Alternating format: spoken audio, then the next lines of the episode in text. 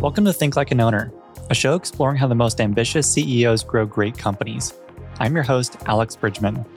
Each week, I dive into the strategies and tactics that build transformative businesses with the operators doing it firsthand. You can learn more about the guests and the companies they are building by visiting us at tlaopodcast.com. There, you will also find our weekly newsletter that further analyzes how companies are finding success today. Lastly, if you enjoy Think Like an Owner, please share this podcast with a peer and leave us a review. My guest today is Mahesh Rajasekharan, CEO of Cleo, a software platform for supply chain system integrations. A few months ago, I asked a few friends which sales focused CEO they admired most, and they all unanimously said Mahesh. With Mahesh at the helm, Cleo has grown from a single digit ARR business in 2012 to nearly 100 million in ARR today, with even greater ambitions for the future. He has built some of the most robust and high performing sales and product teams I've seen and is a value adding investor and advisor to many other CEOs. Mahesh and I talk about the story of Cleo and how they drive customer value, pivot points along the growth journey, building best in class sales and product orgs, growth while remaining profitable, private equity ownership, and so much more.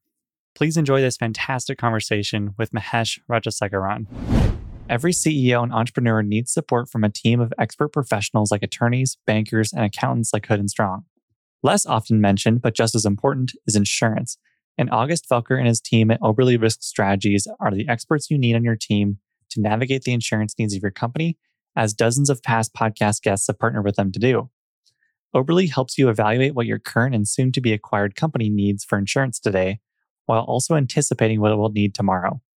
To get in touch, email August at august.felker at oberle-risk.com or visit their website at oberle-risk.com. And now for some advice and observations on insurance for small companies. Here's August himself to share his expertise on today's Q&A. Do I need directors and officers insurance? Like why might my board want me to have it? This is another this is another really big question we get. Clients say, you know, do we really need to buy D&O insurance? Many times the target company didn't have D&O insurance before, and it's something that you'll want to consider buying when you buy the business.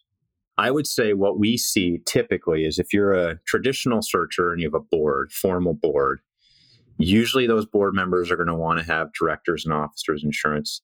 As part of their agreement to joining the board, they're going to require the coverage.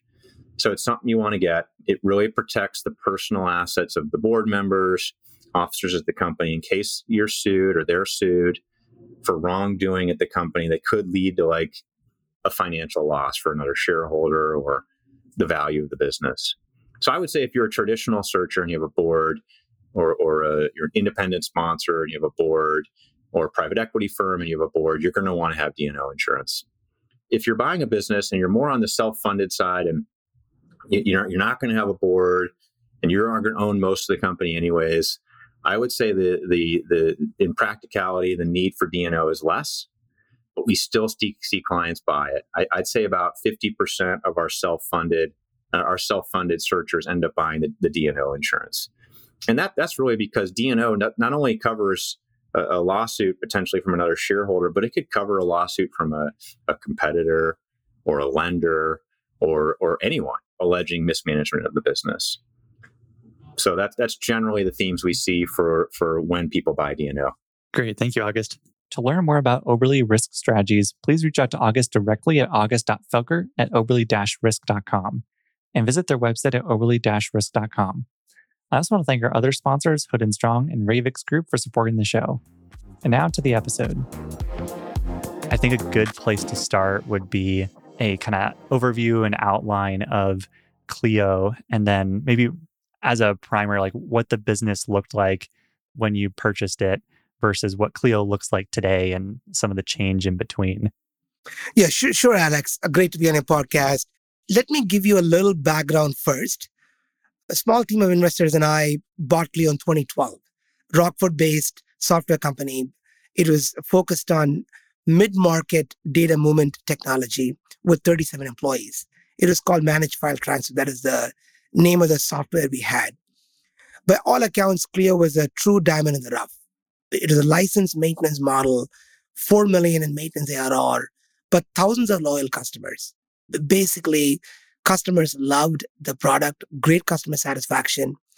It was considered excellent value for money and had a reputation of being very easy to do business with, all positive things. But what we saw in it was a high performing asset, which we could move to the cloud, take, take it up market into the enterprise and professionalize as a business. And one of the things we found out early on, speaking to customers, was that there was so much more Cleo could do in the sense that the larger B2B integration space was very much broken in the sense that uh, a lot of the customers that we had sold the data movement technology had complex partner networks. They had B2B business processes. They ordered to cash and procure to pay that required far more sophisticated orchestration and scalability than was being offered by traditional integration players. So this gave us a tremendous view of what we can do with the business. We realized how fortunate we were to find something which is truly a once in a lifetime opportunity to establish a cloud integration platform at the perfect time when companies everywhere were undergoing digital transformation. So we saw retail supply chains were giving way to omni-channel, where you're having a retail supply chain, but you're competing with Amazon by selling through the through e-commerce front end, working with web, web front ends or web commerce platforms like eBay or working with Amazon. So we just thought that there was a tremendous opportunity for us to build a platform to support e-commerce and omni-channel fulfillment.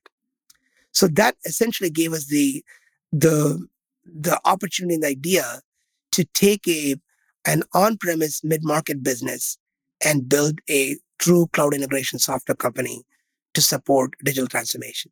So if you look at the the transition point, it's 11 years for me as CEO of Cleo from 2012 to, to now.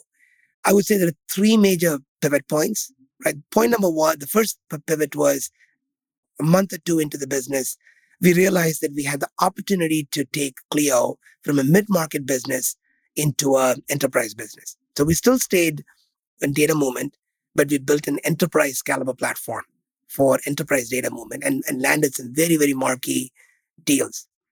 And then from 2016 to 2020 approximately, we built a cloud integration platform, but also went from data movement to data transformation and integration. So we ground up built a cloud integration platform. And, and along the way, we built a strong go to market engine as well, which can sell large deals, which can create leads. And now from 2020, 21, when we had this significant, you know, recapitalization with HIG Capital, now we're really building a network, a Cleo network on top of the platform. So it makes it so much easier for com- companies in supply chain to very quickly connect, onboard, and, and run their order to cash and procure to pay businesses on Cleo. So that's sort of the three major pivot points, right? You know, go enterprise first, build a cloud integration platform, and then build a network on top of the platform. And along the way, we had to build a go to market engine, which is going to support large deals, build brand, and build the lead gen, you know, ahead of the, the sales engine. So we have enough leads to to position and sell. Yeah, I'm really excited to talk all about the the go to market team and sales team you you built. But in that first pivot, seeing that you could kind of create your own category and go to the cloud, what told you that that was an opportunity? What were you seeing? What we basically saw was that there was a lot of evolution of companies in the cloud integration space, and all of them focused on application integration right? We saw companies like MuleSoft, companies like Boomi, which are all getting into a lot of attention. Uh, they were called integration platform as a service.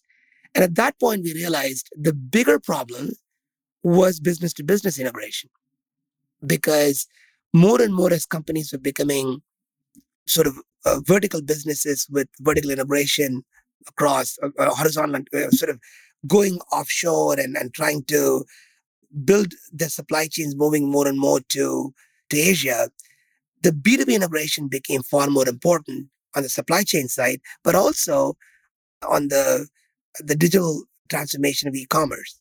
We saw Amazon becoming very important. Companies like Walmart, Target, and others were trying to become like Amazon with their own dot com. And as part of that, we also saw direct to consumer businesses essentially having Shopify and Magento front ends and taking business from customers. But at the same time, fulfillment became important, right? When Amazon was saying two day, two day delivery, you know, everyone had to match up to two day delivery. And then Amazon started to go into same day delivery. And so now you have logistics companies on fire. The warehouses are now moving into population centers. So we clearly realized uh, in the 2015, 16 timeframe that there was a massive need for a company to build a new category called ecosystem integration, which can serve the needs of e-commerce, omnichannel fulfillment, and essentially be a business that can do real-time integration and which, which is very business process centric. The traditional companies were very much infrastructure software, right? They were only focused on endpoints. They were moving bits and bytes. But our focus was we needed a B2B integration company, which was business process focused, which was in the cloud. It can be real time. It can be dynamic and intelligent. So that gave us the, the idea and we tested out with a lot of customers and we saw massive interest from a lot of customers. So as we're building the platform, we were also getting deals and we built the platform through three generations and we had growth pick up from generation one to generation two. Now we're in the third generation of our platform. So that's how we got the conviction around ecosystem integration by recognizing the need and having customer proof points and adoption to prove this category. Yeah, focusing on driving customer value in all of your product improvements and product evolutions. How did you identify what customers valued and care about? What what kind of customer outreach and feedback mechanism did you build to understand what the changing needs for your market were? So we have this whole core idea around, you know, internally we code name it layer, which stands for land, adopt, expand, renew. And we look at that progression because the nature of business to business integration is there are a ton of use cases. So once, once you uh, solve a business use case, so let's say we're going to help a manufacturer connect with Walmart and Target, right? Then the next use case could be to work with an e-commerce like Amazon or eBay. Then they may have to do their own direct to consumer. Then they may have to go and manage their logistics chain for inbound and outbound logistics. Then it gets into procure to pay. So along the way with customer success, we make sure that every single use case is very quickly adopted. And we also have a proxy for measuring the value we're creating. Our sales methodology is based on quantifying the value proposition, right? And when we do that, we then we go back and deploy the use case and then see using some proxies whether we are delivering the value. And our goal is to make sure we meet and exceed the value proposition, not only in terms of making the projects go live in time, which is important, but also making sure that we have executive dialogue during our EBRs, which is executive business reviews, which we do every three months, to make sure that we met and exceeded the customer value proposition in terms of revenue growth, profitability, speed of onboarding of their business partners. And then we will then use those success stories to evangelize the company within other parts of the customer and expand use cases. So the layer model, the land adopt, expand, renew model allowed us to have C-level conversations on business metrics, which then tied to the IT use cases we were deploying.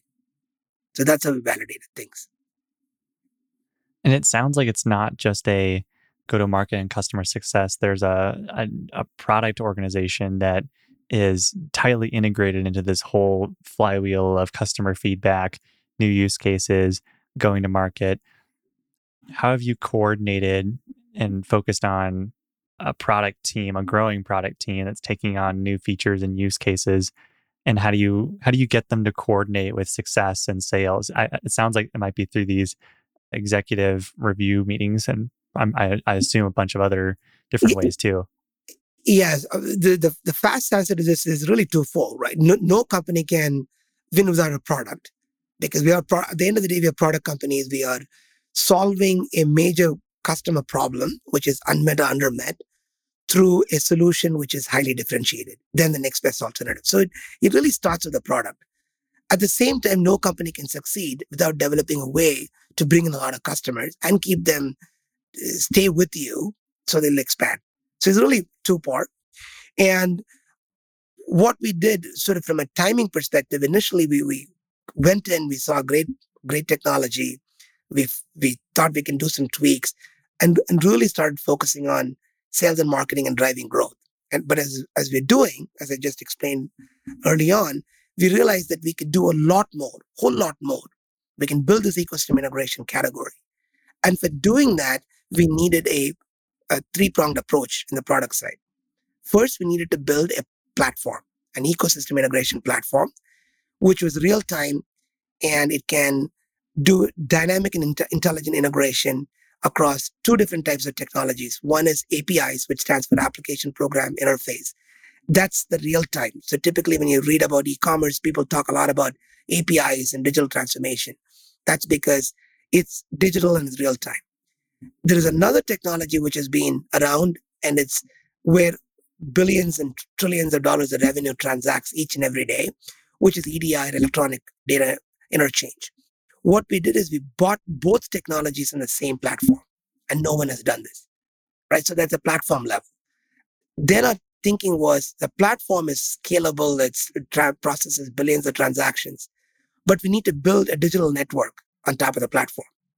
So I can very quickly connect to customers, could be retailers, could be the you know, e-commerce platforms, could be web market marketplaces, but also connect into the backend different ERP systems, SAP, Oracle, NetSuite, Microsoft Dynamics. So we can quickly enable digital commerce. And then the third level was we needed to build an ecosystem relationship management on top. Because end of the day, you want to find a way to do business easily with your customers so that you can expand revenue, so that you can expand profitability. And so you needed to build an analytics layer, which is proactive in nature. So we went about building the platform through three generations. It took us about four years, 17 or 2021, to build the strongest B2B integration platform in the world. And now we are building the network on top and the ecosystem relationship management layer on top to a point where we are creating, we're really becoming the de facto supply chain execution layer to do efficient supply chain execution for companies in manufacturing, logistics, and distrib- wholesale distribution. So that's what we're doing. But one of the most important things, Alex, to realize is as you're doing it, you need to get a lot, lot of customers. It's not product first and then sales next. So we're continuously leveraging our customers who wanted to go and do something different because existing B2B integration technologies are broken. So we saw a lot of Fortune 500 companies and others partner with Cleo along our journey by being part of advisory board, being part of our different conferences, giving us feedback, and really jointly working with us to perfect the ecosystem integration category. Yeah, I would love to dive into that aspect a little bit more, that customer feedback. So not the sales process where they go from prospect to customer, but now that they're a customer, what are some things you've learned about getting feedback from customers and testing features with them and kind of pace of communications? What tips and things have you learned working with existing customers? Most importantly, it's credibility, right? And you, and you gain credibility by making sure the promise you make in, in sales is very quickly delivered through. And, and so it really starts with, with the, the sales process itself. So we have customer success embedded in the sales process. And we ask sort of a three part question for our customer value proposition. Question number one is why do something? Question number two is why Cleo? And question number three is why do something now?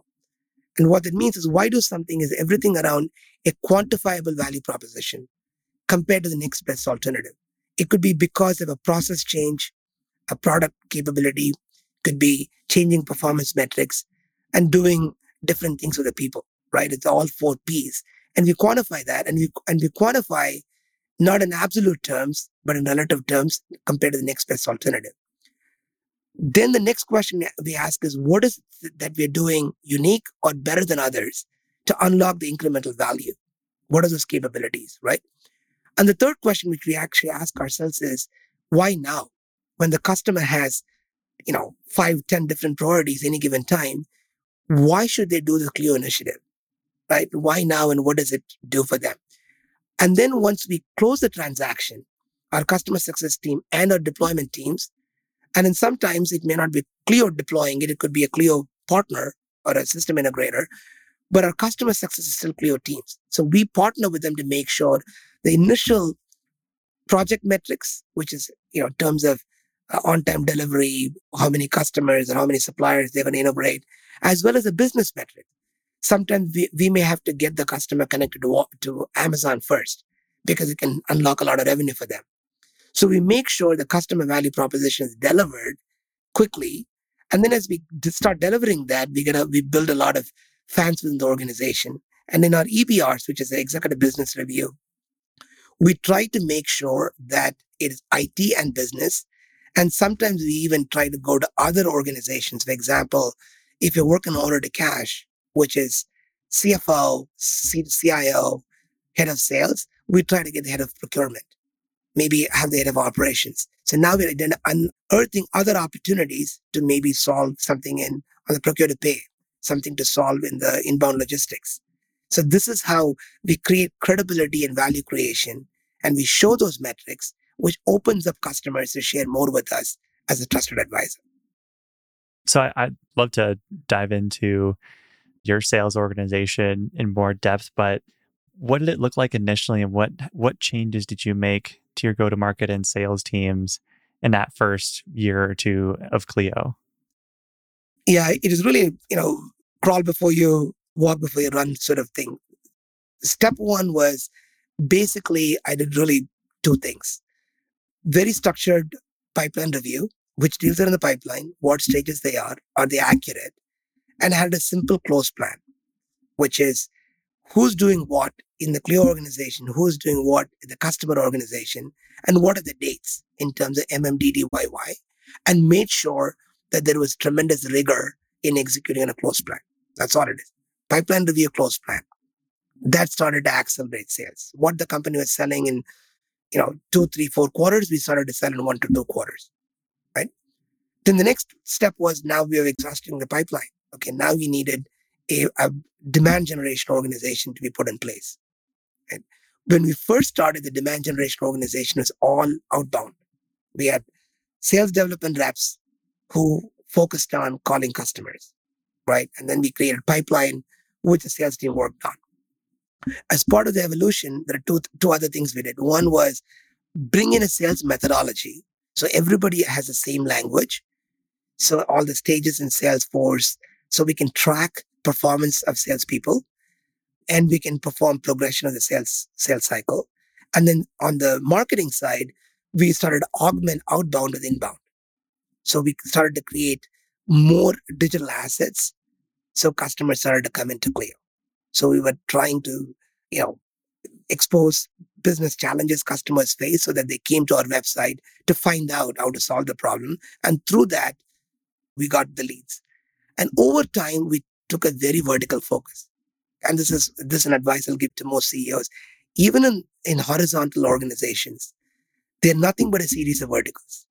So we decided very early on that we're going to be supply chain focused while in B2B integration applies to healthcare, B2B integration applies to financial services, we said we're going to become maniacally focused on supply chain uh, verticals, which is manufacturing, logistics, and wholesale distribution. And even specifically within manufacturing, we started to get into subsegments and micro segments like food and beverage companies, like CPG companies, right? Get into logistics and look at what third party logistics companies care about, what uh, carriers care about, what do the freight brokerages care about. And by doing that, we really started to build vertical knowledge and vertical use cases, which made it easier both from a vertical go to market and selling and demand generation. So this is sort of how we evolved. And now we're evolving more into working with system integrators and bringing on a, an indirect channel business, which can further scale up our direct go to market. And how did the the leadership team for your sales team evolve over time? Uh, were there we, you talked about pivot points to open our episode. What pivot points in the team composition, like who's leading the sales team, what pivot points did you see as ARR grew over time? So initially, I was overseeing sales. I mean, we, we, we had a VP of sales, but I really came in with, with a very clear focus on solution selling and large account selling, right? So initially, it's about me coming in, looking at all the deals, doing deal reviews, understanding customer value proposition, be able to make sure the methodology was followed. We implemented Salesforce, implemented solution selling methodology. And I used to train our methodology to all the new salespeople. And then about four years into it, as we scaled, right, at that point, we brought on a head of enterprise sales. And I was still running sales as a CEO, but I had a head of mid market sales and a head of enterprise sales. And by 2016, we got to a point where it made sense to get a, to a senior VP of sales who managed both mid market and enterprise. And then we started to grow into Europe and we brought in a VP of sales for Europe. And then by 2019, we took sort of um, basically we wanted to break the sales organization into a net new organization, an install base organization, and further look into it in terms of net new commercial segment, which is a mid market segment, and net new enterprise. And similarly, we looked at the install base business as net new commercial install base and enterprise install base. And now as we're evolving, we've not fully done that yet. We are now evolving into a vertical sales team. One thing to know, Alex, is as you become more and more vertical, there could be inefficiencies if you don't scale correctly. Because now a salesperson can only look at manufacturing deals and cannot work on logistics deals. So it's just a timing where there's enough critical mass where you can bring in experts. And one of the things we do to get around that problem is we bring in industry experts or industry black belts in logistics and manufacturing and distribution who are embedded in the sales organization. So we still have a VP of net new enterprise sales, but he has a VP of logistics who can provide guidance and credibility on a large logistics uh, deal versus a manufacturing business where we bring in a VP of manufacturing solutions who brings in the credibility. So it's very, very important to, to make sure the sales organization scales in an efficient manner. And, there are different pivot points. So we are at a point where maybe in a year or so, we'll break into true enterprise and commercial VPs of sales for the different industry segments like manufacturing logistics and do the same thing in the, in the install base as well. You said that it's important to scale a sales team properly. What would a badly scaled sales team look like? And what are some things that you can do to avoid that? M- most importantly, I believe in having pipeline built ahead of sales. There's no point in hiring a lot of salespeople when you don't have a good pipeline. So it's very important to build a lead gen organization which is world class, right? Having said that, in the lead gen organization, you have SDRs, BDRs, or, or junior, quite frankly. And so we need to make sure there's a very strong alignment between the lead gen organization and sales organization to make sure the right deals are quickly qualified and acted upon. Okay. The second most important thing is it's really important to hire salespeople who, who have the right culture, who fit into the organization. Especially in smaller companies, you need people who are smart, who are very intelligent, who are not depending on the street cred of the organization. For example, if somebody works for IBM or works for Oracle, they're large organizations and, and they have a lot of uh, street cred. And because you're an Oracle rep, you get people res- res- return your email, pick up your phone call. That doesn't happen in smaller organizations. So we need salespeople who are fearless, who are intelligent, with the right attitude and aptitude, who can quickly learn and who can truly differentiate themselves because of their ability to truly add value for the customer. Not just report the news. We always use that slogan. It's about not just, you know, reporting the news, but creating the news. It's very easy for a salesperson to say, well, you know, it's not a question of if, but when. But for us, every quarter makes sense. Time kills deals, right? Whether you can close a deal in the fourth quarter of 2023 versus the first quarter of 2024 is huge in terms of growth rate and momentum. So you need salespeople who are very resourceful, who are willing to, to tackle the issues early on, who can bring it, uh, bring it to the attention of the company and get everybody else involved to close. So that's so that's where culture becomes important. Methodology becomes important. We need salespeople who can follow the methodology so that we know when they are having a problem. For example, some salespeople are very, very good in quickly qualifying a deal, and then they struggle to progress through the sales cycle. There are some other people who are very good in, you know, progressing the cycle, but they may take time to qualify. There are some other people who may get to the finish line but may not be able to punch it in. So we need to then know how to, the sales leadership becomes extremely important. So it's not just the sales reps. The sales leadership in smaller software companies should be able to step in and close deals while mentoring and, and, and coaching the sales team. Because we also have this other dynamic where we have VPs of sales who can get deals done, but the sales reps won't develop with them. What we really need is great frontline sales managers who can step into close transactions, all the while coaching and bringing the salespeople along, right? So that that that's why I, I mean it's very very important to build a sales efficient organization, and and the, the metric we look at is essentially a very very simple sales efficiency ratio, which is basically the new ARR divided by the total spend in sales and marketing. And you want that metric to be closer to one. It doesn't have to be a one, but you want, it want it to approach one. And you need to make sure the pipeline, the ASPs, and you get the ASP, the average selling price based on the value proposition, right? So you're selling based on value.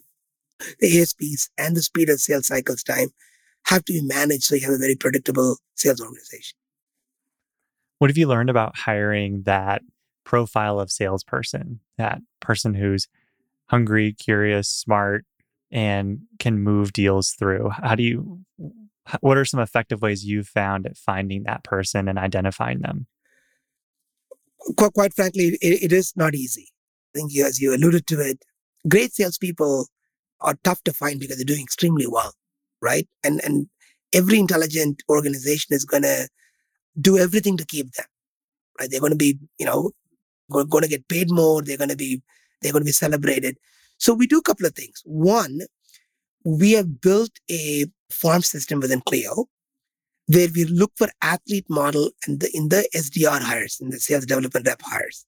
So we look at people who have played, you know, college sports, who, who be at YMCA, people who have done, you know, run summer camps, you know, athletes, with the right attitude and aptitude, and we bring them in. You know, we, we do some sales competency tests, etc., aptitude tests. And then we really coach them very rigorously during the SDR process. Our model is very much, uh, you know, one to two years, you're going to get promoted into someone within Cleo. One path is the sales path, become an account exec. Another path could be to become a customer success managers because some of them love sales, they love working with customers, but may not want to take the pressure of a sales quota. And they do phenomenal job as customer success managers.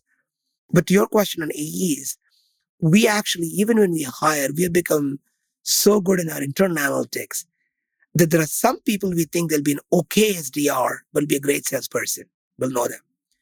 We also know people who can be amazing SDRs, who could be okay AEs. We'll still hire them. And so that's a dominant path of the farm system. But along the way, we also celebrate sales as a function that as we grow and promote people, our competitors look at what Cleo does. And then there is this natural excitement for what we do within the sales organization in terms of how quickly we progress people, how quickly they improve their competencies. Then we start attracting people from outside, right? So that's sort of second. And the third thing we do, we talk to a lot of people, right? We constantly have an antenna uh, what is the sales talent outside. We actually have a calibration of some of our competitors on where people are. And we may or may not have the budget, but we know who's out there.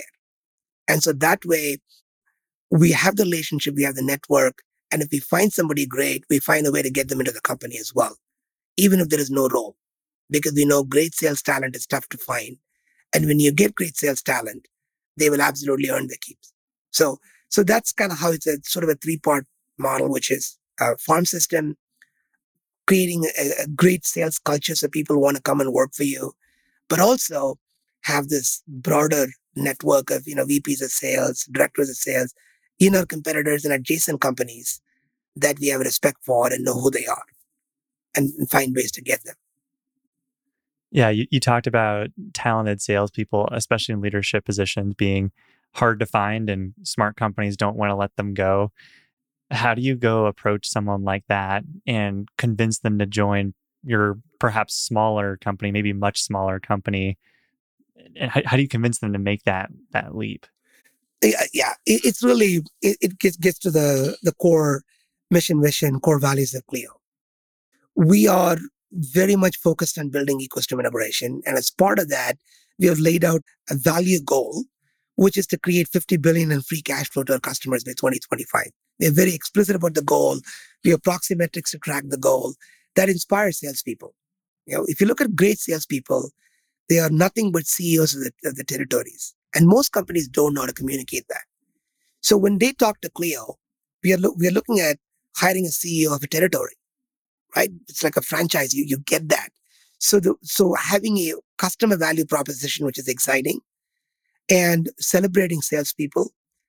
And then the culture of the company, the core values are, it's all about customers, results, innovation, and people. And we talk about how you can be innovative as a salesperson, right? How you can, you know, provide results. And a lot of times, even successful salespeople, there is this whole coin operated mindset. Most people think salespeople are coin, operated. You know, you, you just keep on. We celebrate sales excellence. We think salespeople are the ones who are communicating our value proposition to the customers and the ones who become customer advisors and the ones who bring in innovation and, and inputs from the market, whether it's competition from customers back into the Cleo product organization.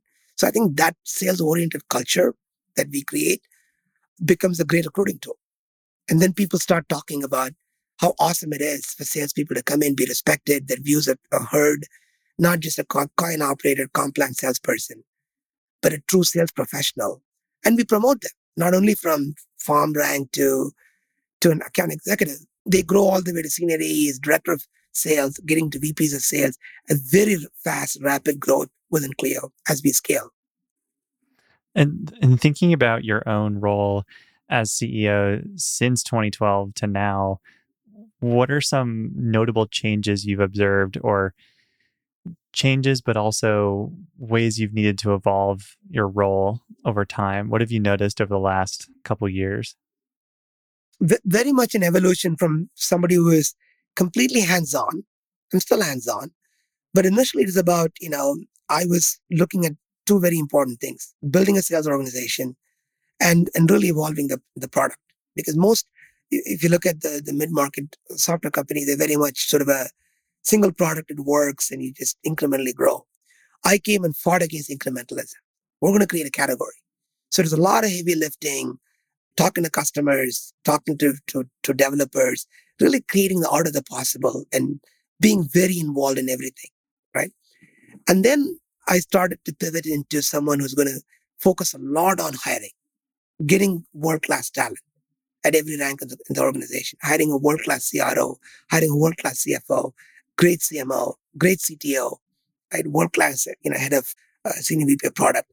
Just go and aggregate talent. And as part of being an aggregator of talent, I got to know how great looks like, right? And now sort of pivoting into scaling the organization globally, into looking into inorganic expansions and doing, you know, targeted growth oriented M&A, I very much become an allocator of capital. And part of that is very much talent, right? Talent is capital. Very much big allocator of talent and capital as part of my evolution over the last 11 years at Cleo.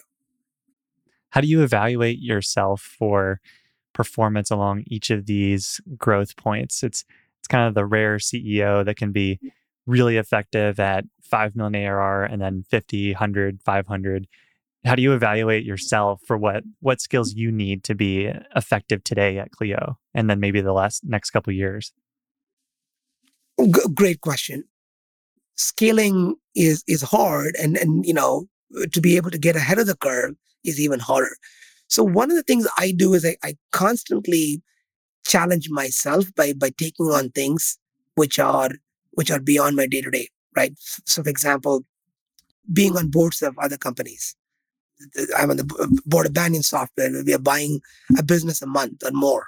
So it's, it's a different world. It's all about, you know, how do you efficiently, you know, manage a, an aggregation platform and be very successful, right? I, I'm on the advisory board of a startup. But that, that's a very different world where you're now trying to create a new category. As you know, Alex, I'm on the conference committee at Stanford the Search Fund Conference Committee, where it's all about how do you bring in PE scaling techniques to smaller companies and w- what people have done to scaling to, you know, few hundred million to billion dollar businesses, right? For example, I'm, I'm the last two years, I'm on the, the Ernst & Young Midwest Entrepreneurship Entrepreneur of the Year program judge panel. So judging companies which are three, four billion and really looking at companies which are public, which are scaled up, much larger companies, and really looking at what those CEOs have done in their evolution, right?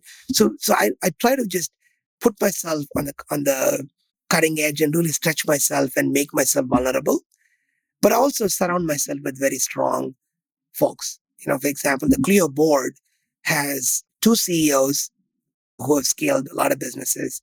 We've got a billion dollar plus company CFO who chairs the audit committee, uh, strong deal managing directors. And so having a large board, which is also going to be both support and stretch the thinking. How will a $300 million Cleo look like? And then going and acquiring talent and the org structure to get there. So I would say it's, it's a, it, it's, it's not easy, but it's also a lot of fun to just imagine and visualize a much larger organization and, and see how you evolve to it. Do you have the talent which can evolve? Do you need to bring in new talent? Would your current processes scale or not? And having a CEO support network who have scaled uh, companies to billion dollars and or more, that gives you a 10x from where you are that you need to get there. It doesn't mean you're going to get there tomorrow, but you know the North Star is much, much bigger and, and have the humility to say that I need to get there, be someone who can listen and get feedback.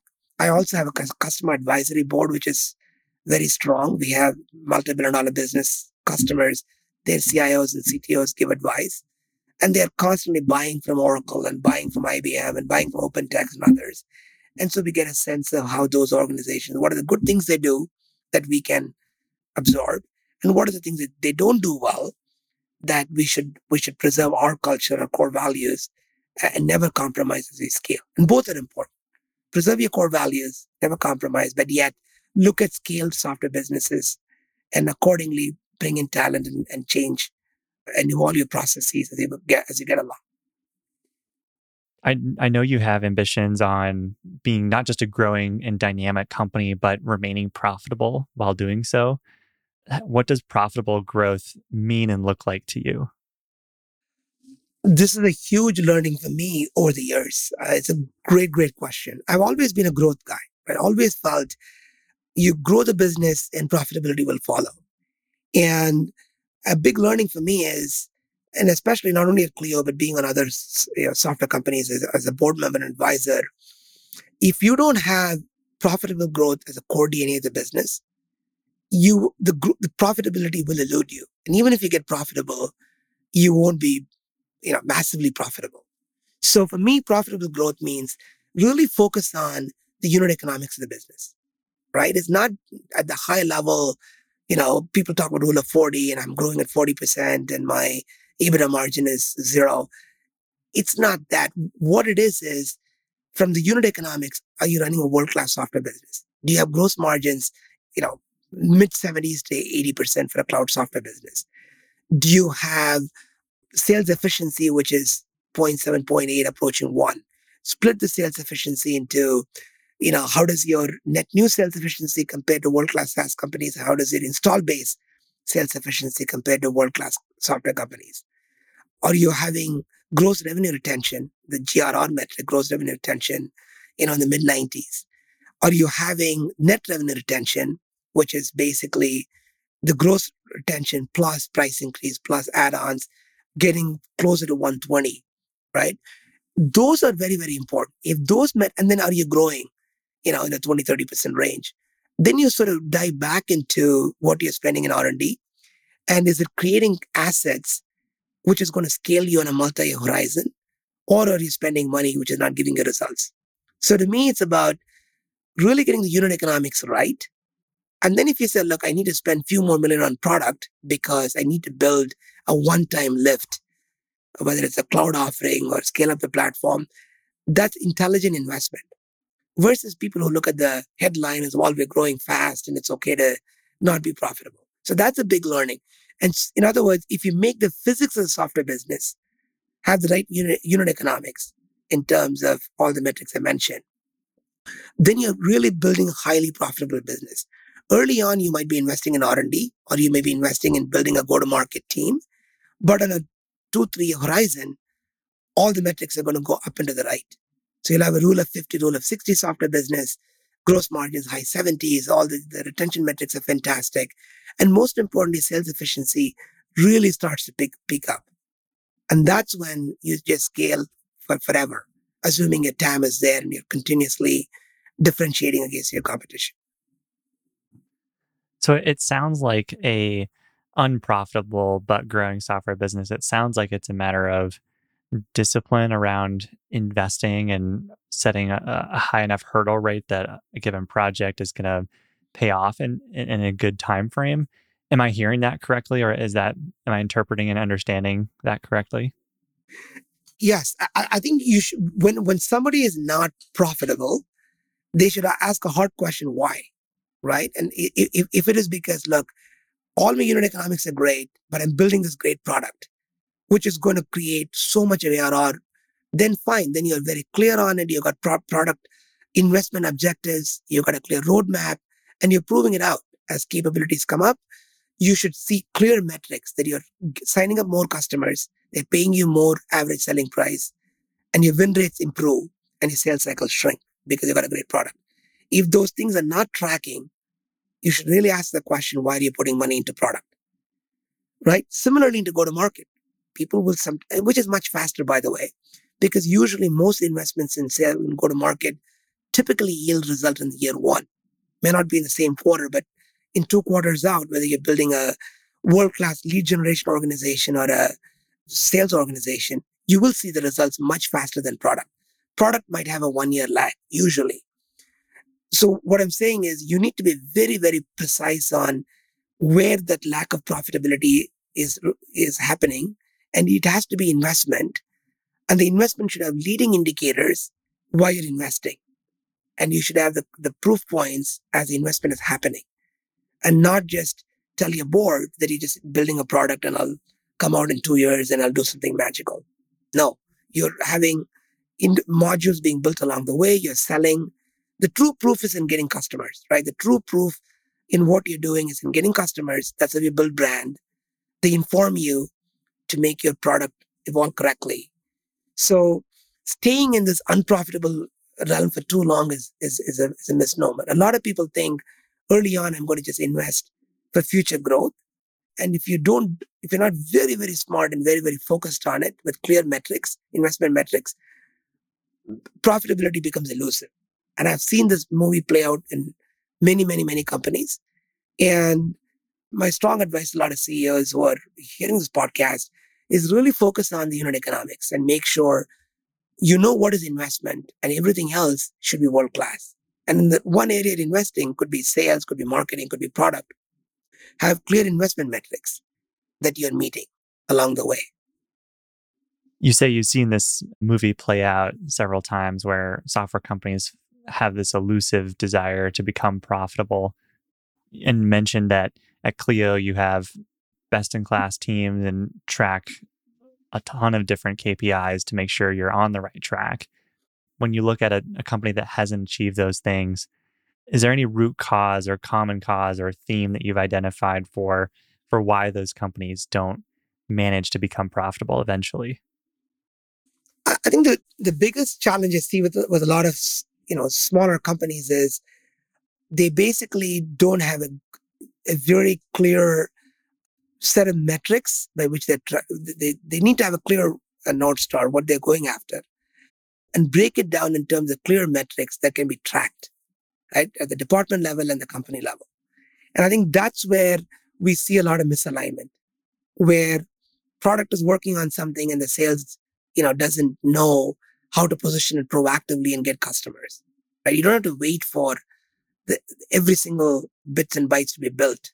You you want to get early customers who are going to teach you, right? And so those metrics have to be aligned between what kind of positioning you're doing to get leads, what you're doing during a sales cycle to close the business, and what capabilities you're depending on to deliver, right? And after you delivered, how do you make sure the customer is successful? They're going to stay, and what add-on add-ons you can give them. It could be more transactions, it could be more use cases, could be an additional add-on module. I think to me the the challenge I see with a lot of the smaller companies is they don't have the discipline of having a clear metrics and accountability structure.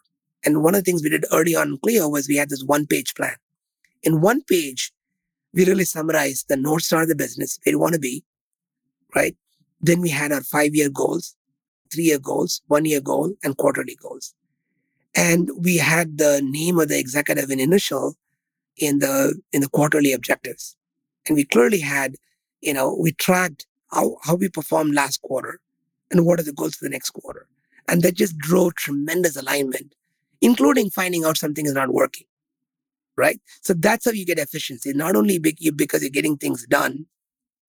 Sometimes there are some of the things you try to clear didn't work. And we had the mechanism to find out very quickly it's not working, fail fast. And then, then you do something else and you pivot away.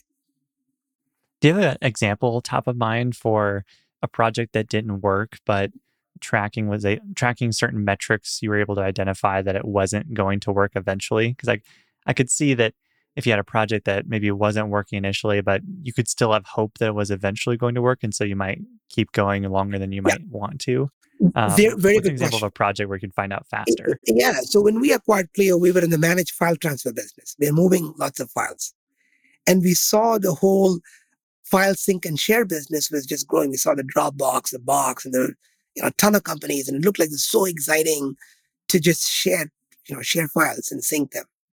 And we had the core technology, right? We are moving massive amount of files at scale, highly secure, encrypted. And we thought we have the core technology. And when all these startups are doing file sync and share, why don't we become file sync and share company? And it was very compelling. We were able to take to the board. It, it made a lot of sense at that time based on the information all of us saw. Dr. Gartner, Dr. Forrester. And once we got in, what we realized was the world was sort of breaking into sort of this low end business, commercial and prosumer, which uh, Dropbox just became fast, started to become sort of the one stop shop. And then box.com, which is on the enterprise side, became more of an enterprise content play versus file sharing. Right. And then we realized as part of the metrics, as the market is changing, our buyer, our whole thesis was our enterprise software buyer who's buying managed file transfer technology would also do file sharing. And we realized that is not the case. And so, but by tracking the pipeline, by tracking the market, and by tracking the persona we're selling to and the messaging for the persona, we realized now going to work. And then what we did was whatever we built, we actually took it into a platform as a capability which is available, but not something we're going to go after as a, as a big market. And instead, we saw the real market for Cleo was to truly build this ecosystem integration category, which is not just move the files and move the data, but transform the data, integrate the data, connect the ERP systems, create this end-to-end visibility, and really become business process focused. And so that massively worked, right? So this is just an example of two, three years into Cleo, the file sync and share, the file sharing space looked so exciting. And we, we worked, we played, but we played to win. We had metrics and we looked at market metrics, sales metrics, and product metrics, and we made the right pivot. Uh, Cleo has been through a private equity ownership transition to this point and may have others in the future. What have you learned about being a private equity backed CEO versus the early days of Cleo? Yeah, and you might have known this, Alex. I I I, was a Vista CEO at SumTotal Systems, doing a lot of the the Vista playbooks, and then Alpine was one of the early backers, and now H.I.G. Capital. If I have to look at what are the key learnings, that probably categorized them into sort of three main areas. You know, number one, our reporting is far more rigorous and better, right? We focus on detailed reporting of financial and operational metrics. We have software, we have databases, we track the ARR cube, we look at all the KPIs, we look at variances to plan. And so just the, the focus of meaningful data and information, which is accurate, gets all of the stakeholders, my management team, their direct reports, the board fully aligned. Okay. The second thing is more data driven decision making. It's not just gut feel. You really get into, you know, making sure that every key decision is supported by data. And one of the the next level of doing that is not just look at data at the, at the, at the headline level, but now start carefully looking for non-obvious trends, not just obvious trends. For example, if the pipeline indicators are all showing growth, right? Let's say the net new pipeline is growing, the, the install base pipeline is growing, but some other metric doesn't show growth. For example, we look at, okay, what is the current quarter plus next quarter pipeline? Compare year over year or to the previous uh, current quarter plus next, next quarter. If that is kind of a little flattish, we really ask the question, what could be going wrong? And it could be just a common cost variability, in which case you understood it and you don't do anything about it. Or there could be some early indicators of weakness or strength that we want to work on, right? And the third, so that's sort of the more data driven decision making, really dig deeper and make it permeate at different levels in the organization, not just board and, you know, the CEO and the management team, but next levels in the organization. The third thing is all about talent. And one of the things which is, I would say, contrary to the typical, what people may think about private, private equity, private equity firms truly believe in talent as the only true massive leverage in our business. So we do not shy away from paying whatever it takes to land great talent ahead of the growth curve. So you asked me a very good question about scaling, right? It's not only scaling for the CEO, scaling for the management team. And when you bring in people who operate in much larger businesses, right? Now you, they've seen the patterns. Of course, culture is important. So we hire based on culture as well. But culture and expertise and hiring, you know, ahead of the growth curve allows us to truly scale, right? More than anything else. And then to reward talent and hard work, we have placed much greater focus on management equity incentive plans. The way we do the annual goal setting, how we do tracking to, to quarterly basis, people know that their hard work and, and success is going to be richly rewarded, both in terms of bonus plans as well as in terms of the equity uh, enterprise value creation over time. And so basically, you know, we always remind ourselves that what got us here won't take us there. So right now we're imagining a 300 million ARR Cleo, right? At least 3x where we are. So we are looking at the future organization, the future leadership talent, the future organizational structure, and all the different processes are thought through. Not everything would invest today, but we know high level how an org chart is going to look like who are the, the key talent we're missing? Some companies we may have to acquire, some products we may have to build, some regions that expand. And that keeps us going. So that, I would say a lot of the things that uh, PEs have taught us around great focus on, on reporting, metrics, data driven decision making, and most importantly, scaling and talent. What are you enjoying most about your role today versus five years ago? I, I would say now it's that the scaling is, is eh, fascinates me, right? Because we have got people who are CEOs of the business. So we got really, really strong talent at every level. So now I'm looking at how to go and, and absolutely go and disrupt competition. You know, now, now we're truly trying to amp up the business. We have now reached a point where we have proven the category. We've got nice validation from analysts. We've got you know, several hundreds of customers, new, new customers we've built in the last few years. And so we know we've got the platform. We are really getting the, the ecosystem integration network being fully built. The analytics platform is being built. So now scaling is a lot of fun. We're growing, we're hiring people, we're doing larger deals. And, and one of the exciting things, Alex, is now that we've built this 4,000 plus customer company, and given the nature of ecosystem integration, existing customers are coming back to buy more, right? So now we got this real beautiful flywheel kicking in where existing customers are buying more, new customers want to come in, we're able to hire talent, and now we're looking at you know interesting business to acquire, Again, part of this organic scaling, but get some inorganic pieces coming in. So it's a lot more fun as you start aggregating more talent and people who can do things. Now it just frees me up to do bigger things and and scale Cleo into a billion dollar software business in terms of revenue. You mentioned M&A a few times. Is M&A something that you looked at earlier in Cleo's history or did you feel like you needed to build Cleo into the organization you wanted that was high performing before you could go and pursue M&A more seriously? Yeah, we truly believe in organic growth because if you want to build a category, right, not just a marketing buzzword, if you really want to create a multi-billion dollar category, you have to really lay the guard, the, the, the rails of, of the category. Now, as part of building the rails, you could have some technology that can that can come in versus you you building it.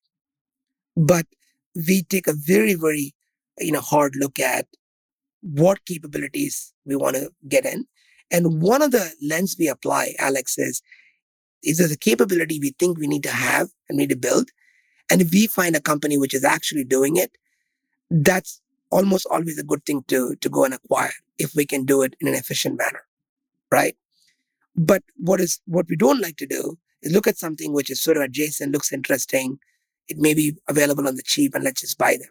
We'll never do that. Right. So somebody to, to build a massive business, you have to focus on a category creation. You need to have the minds. You need to have the right product management, right engineering, right product marketing to do that. And along the way, if there are pieces that can be brought into the platform that somebody else has built, that you uh, wish you had built or you should be building, then we look at acquiring. Yeah, you, you talked early on in our conversation about the power of focusing on supply chain versus trying to be the the integrator for all industries. And it, it counterintuitively seems like the focusing on one area of, of the world actually allows you to build a bigger company. That feels counterintuitive, but is a is interesting to dive into more. Absolutely. Because if you think about it, you know, companies scale because you have tremendous focus? And because you are now becoming so important for certain group of customers whose who have problems which have been either undermet or undersolved. Because mo- most of us are solving things in a market where the existing status quo is bad. It's not green field where nothing exists, right? But existing technologies and solutions do not work. In our case, they do not work in a in a world which is digitally transforming in retail supply chain with e-commerce, with marketplaces and direct to consumer, which now requires omni-channel fulfillment and reverse logistics, right? Therefore, we have to really focus on, you know, which industry, which sub-industry, sometimes which micro segment and which geography we're to focus on. And within that, what problem and who is the buyer persona so that we solve their problem that can be quantified and we have a messaging that resonates with that buyer persona within the segment. And once you get that done, now depending on the, the TAM, you can do a series of verticals to expand the TAM. But it's so important to get that dominant market share. This whole idea I'm going to get, oh, this is a $4 billion market and all I need is, you know, 1% and I'm going to create a $40 million business. No, it never works.